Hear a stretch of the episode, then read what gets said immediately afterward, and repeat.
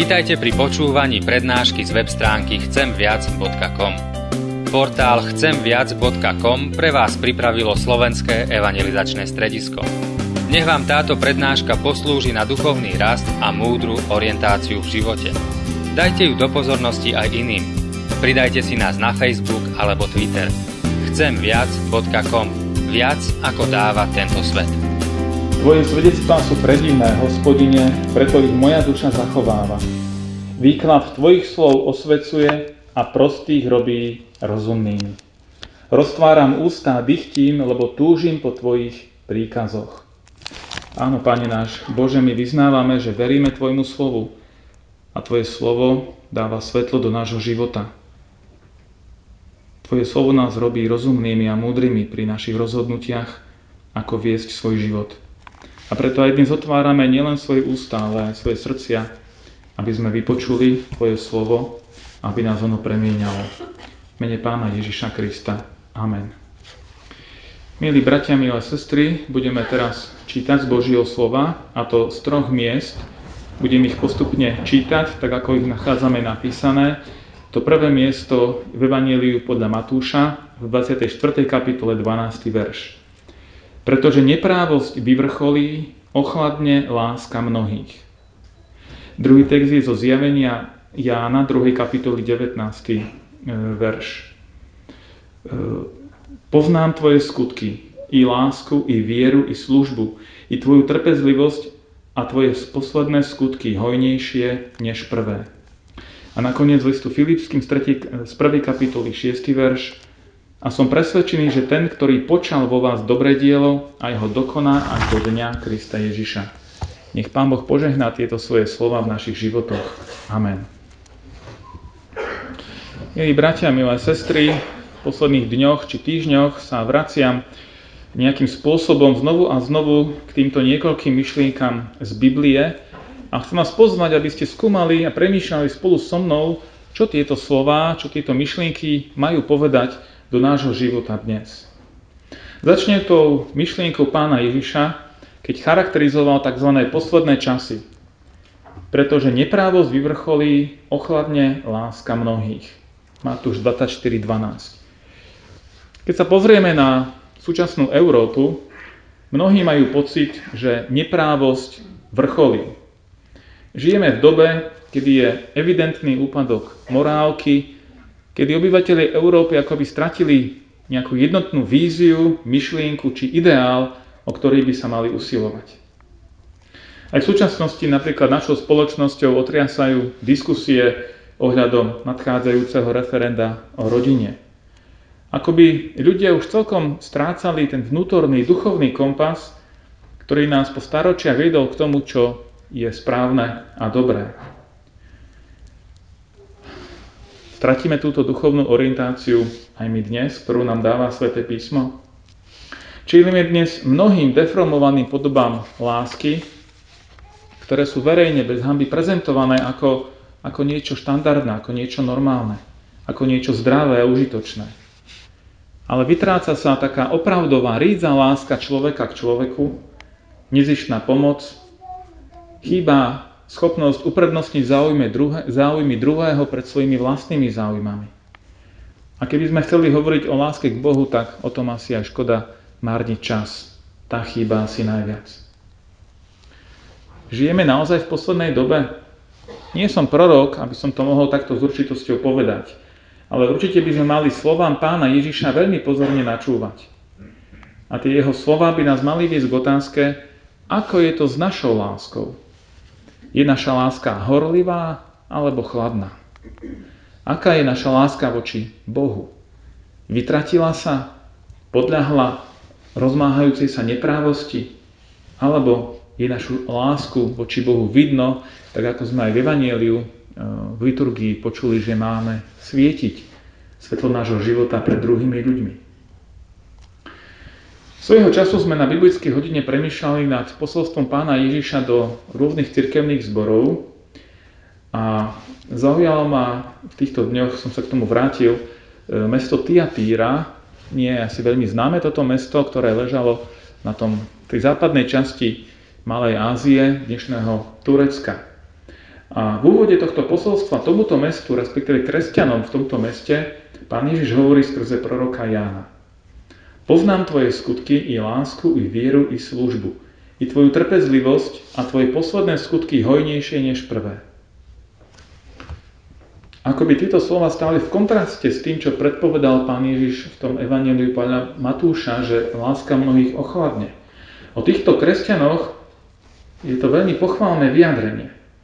Keby náš cirkevný zbor dostal takéto hodnotenie, tak by som bol veľmi pyšný. Možno preto ho nedostával, aby som nebol pyšný. Skutky, láska, viera, služba, trpezlivosť tohto zboru boli obdivuhodné.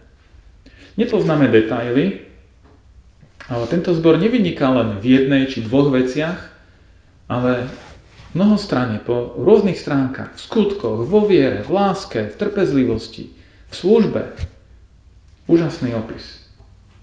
Ale čo mňa osobne najviac na tom zaujalo, boli tie slova, že tvoje posledné skutky sú hojnejšie než prvé. Toto nebýva pravidlom totiž. Skôr opačne, obyčajne sa na, na začiatku ľahko rozbiehame, ľahko nadchneme a s veľkým nadšením mnoho sme schopní vykonať, ale postupne prichádza únava do nášho života. A upadáme.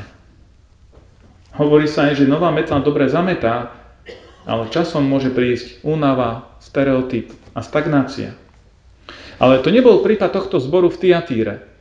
Tento zbor rástol vo svojej láske, skutkoch, v službe, vo viere, dokonca aj v trpezlivosti.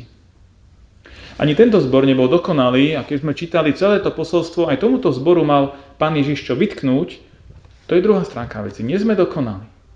Ale tento opis, tieto slova z Božieho slova ma vedú k otázke, ako je to s nami? Či my rastieme v týchto rôznych oblastiach kresťanského života?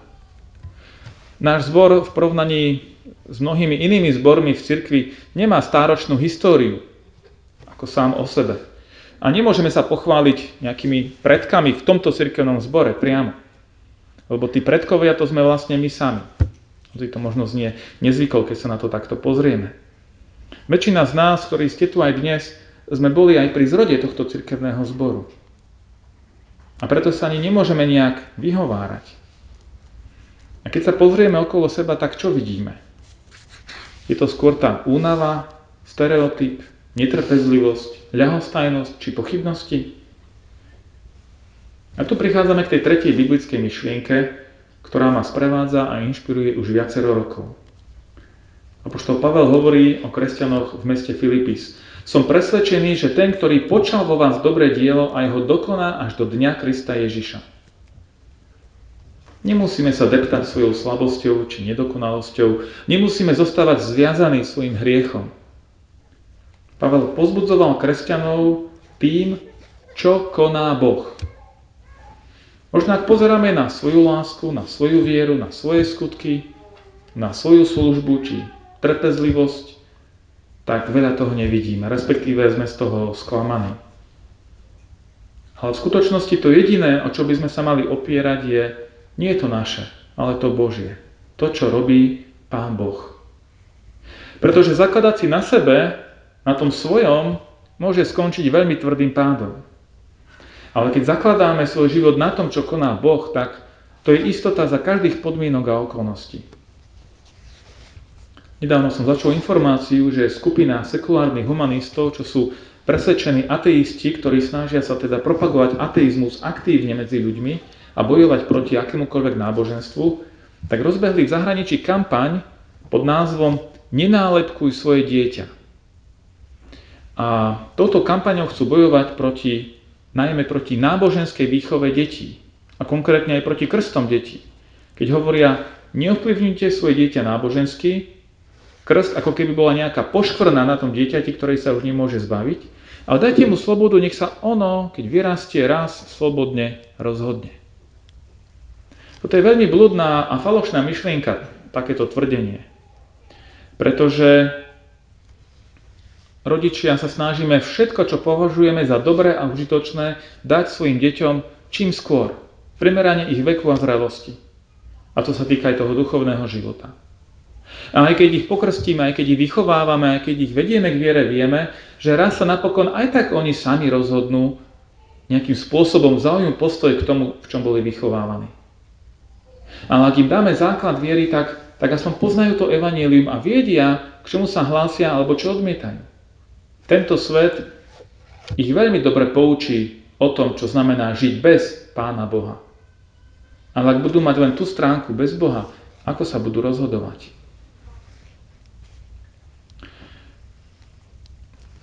Preto som aj naschval spomenul ten krst, pretože možno vo svojom živote nenájdete nič istejšie nič pevnejšie ako práve krst. Naše odhodlanie môže vyprchať.